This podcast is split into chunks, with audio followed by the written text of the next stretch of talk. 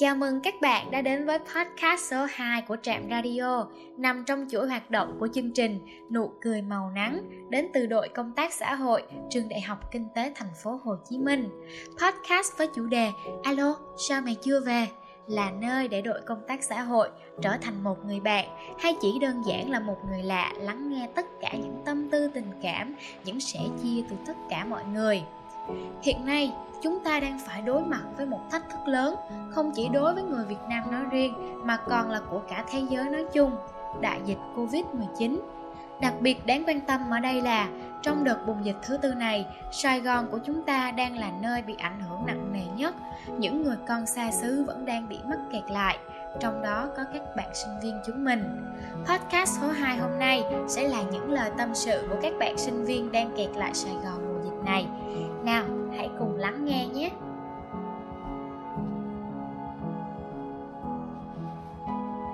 Câu chuyện đầu tiên của podcast lần này là chia sẻ của một bạn giấu tên thuộc Kelvin Group OEH.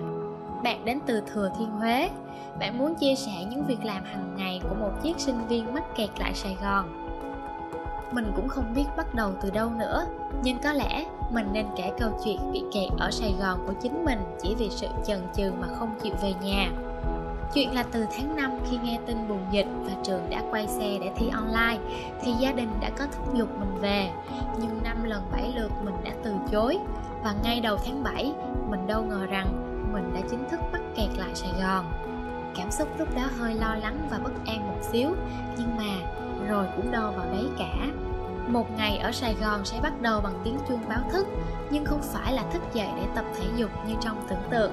Mình dậy sớm là để học online Học online và học online đó mọi người. Chứ những ngày khác, mình chẳng bao giờ động vào cái app báo thức, Bởi mình vô cùng yêu cái cảm giác được nằm trên cái đệm ấm áp của mình. Thường thì mình sẽ học cả hai buổi một ngày, Nên tranh thủ khoảng giờ trống giữa hai môn, Mình sẽ nấu đồ ăn trưa. Thực ra, nói cho hoa mỹ vậy thôi, nếu lười thì xác định là nấu nước để pha mì gói. Bên cạnh một ngày hai môn, thì mình còn rất được năm ba ưu ái bằng những chiếc deadline dí ngập mặt, chỉ biết ngồi trước màn hình máy tính, không kể là ngày hay đêm. Nhưng biết sao được, sau một khoảng thời gian thì giờ mình đã hơi quen được với nó. Nhưng cho kẹo bánh thì được, đừng cho mình deadline rồi lâu lâu nếu nhà hết lương thực thì mình cũng phải hy sinh tấm thân này, lết xuống tìm mua đồ dự trữ. Nói chung, một ngày ở sài gòn của mình cũng nhàn, mà nhàn trong mặt kép á. Nhưng cũng một phần may mắn nào đó, nhờ bị mắc kẹt ở sài gòn mà mình biết cách để bảo vệ bản thân mình hơn, chăm sóc mình hơn, biết cách đi chợ, biết cách mua rau hay biết được nỗi khổ của mẹ mình mỗi lần phải nấu ăn cho cả gia đình nhưng không sao, mong là sài gòn sẽ mau khỏe để mình và mọi người cùng trở lại cuộc sống bình thường. Một cuộc sống mà có thể về nhà thăm gia đình mà không lo ngại. Cuộc sống mà không phải trò chuyện với mọi người chỉ bằng video call. Chúng ta hãy cùng nhau cầu nguyện mọi điều bình an nhé để chúng ta có thể hiểu rõ hơn về hoàn cảnh cũng như tình trạng của các bạn hiện tại đang bị kẹt lại Sài Gòn, hãy cùng nhau đến với câu chuyện số 2 của bạn Trần Nguyễn Anh Đài, cô gái của xứ Huế thơ mộng, hữu tình, với câu chuyện chia sẻ những ngày tháng ở trọ chống dịch. Mình sinh ra và lớn lên ở mảnh đất Huế đầy nắng và gió, trải qua 12 năm đèn sách, cuối cùng cũng đậu được trường đại học mong ước. Mới ngày nào còn ôm hoài bão lớn lao cùng với chiếc vali thẳng tiến đến Sài Gòn phồn hoa, mà giờ đây mình đã là cô sinh viên năm ba lủi thủi ở trọ học online bị dịch bệnh rồi. Sài Gòn mới có vài ca nhiễm, bạn bè đều khăn gói về quê, còn mình thì vẫn ở lại vì nghĩ chắc không sao, dịch sẽ hết nhanh thôi. Đến khi Sài Gòn bùng dịch, mình chuẩn bị về quê thì lại không về được vì khu mình ở có F0 bị giăng dây 14 ngày. Sau khi hết 14 ngày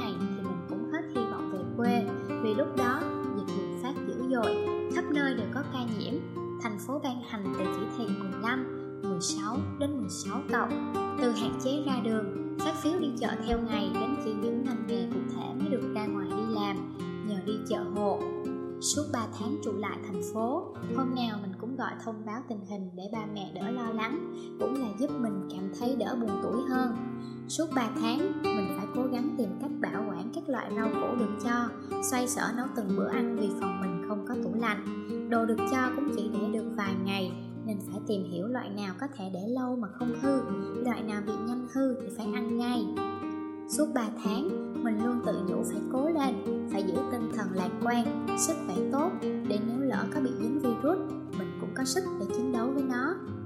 Mọi thứ vẫn cứ tiếp diễn như vậy cho đến tuần trước, mình bất ngờ và hơi sợ hãi khi ở nhà trọ mình có một chị tầng trên dương tính với virus. Vì vậy, sau đó mình đã phấn chấn hơn khi mình và những âm tính. Hôm sau, chị kia được đưa đi cách ly. Mình và những người còn lại thì cách ly tại trọ. Mặc dù dịch, ai cũng khó khăn nhưng mình cảm thấy biết ơn khi khu mình ở thường xuyên hỗ trợ thực phẩm, gạo, rau củ. Do đó, mình và những người trong trọ chưa bị đói ngày nào. Các chị tầng trên cũng hay cho phòng mình ít thịt, ít cá để ăn, nên mình và bạn mình vẫn đang sống khá ổn. Những ngày tháng ở trọ chống dịch này, mình học thêm được nhiều điều thú vị mỗi ngày, mình và bạn cùng phòng đều tập thể dục để nâng cao sức khỏe. Cùng nhau nấu những món ăn hay ho mà trước đó chưa từng nấu. Cùng nhau học thêm những kỹ năng hữu ích trên các nền tảng mạng xã hội. Nhờ có sự đồng hành này, mình cảm thấy bớt nhớ nhà hơn, cảm thấy thời gian cách ly tại nhà này hữu ích hơn.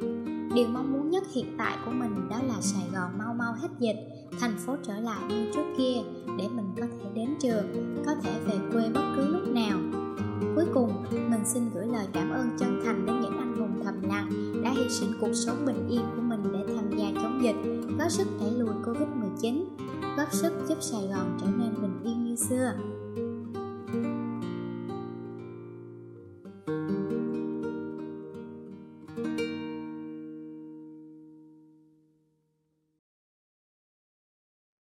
Câu chuyện cuối cùng cho podcast số này là của bạn Xuân Diệu quê ở Khánh Hòa. Bạn đã chia sẻ về nơi bạn sống tại Sài Gòn trong mùa dịch này. Bạn viết Hmm, chắc có lẽ đây là lần đầu ở Sài Gòn đầy cảm xúc nhất sau 3 năm từ khi mình lên học ở đây.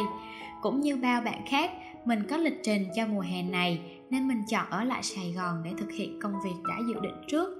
Tuy nhiên, vì tình hình ngày càng phức tạp do dịch bệnh gây ra, không những Sài Gòn mà quê mình cũng rơi vào bế tắc. Mình không có sự lựa chọn nào khác ngoài việc phải ở lại mảnh đất xa xứ này. Tưởng chừng như đó sẽ là những chuỗi ngày buồn chán vì có bao giờ sài gòn yên ắng như thế đâu. Nhưng thực sự là nhiều cảm xúc lắm. Xóm mình ở, những ngày đầu khi mới dọn đến vì mình là một đứa sinh viên năm ba, nên hầu như không có nhiều thời gian ở phòng. Vì vậy, việc tiếp xúc với hàng xóm xung quanh là rất hạn chế.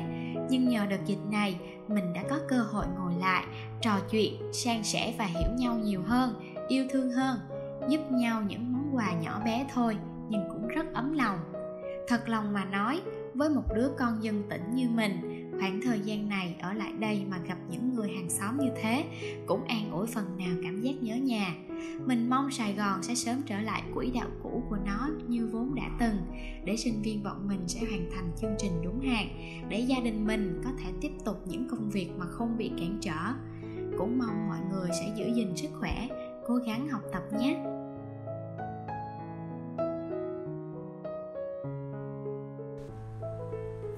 Kết thúc câu chuyện của bạn Xuân Diệu cũng đã kết thúc podcast số 2 với chủ đề Alo, sao mày chưa về? Hy vọng rằng podcast hôm nay sẽ giúp mọi người hiểu rõ và đồng cảm hơn với cuộc sống của các bạn sinh viên kẹt lại Sài Gòn mùa dịch này. Mong là Sài Gòn sẽ mau chóng khỏe lại, mọi hoạt động sẽ đi vào quỹ đạo cũ. Chúng ta cũng có thể tiếp tục những dự định còn gian dở. Hẹn gặp lại mọi người vào podcast tiếp theo của đội công tác xã hội nhé.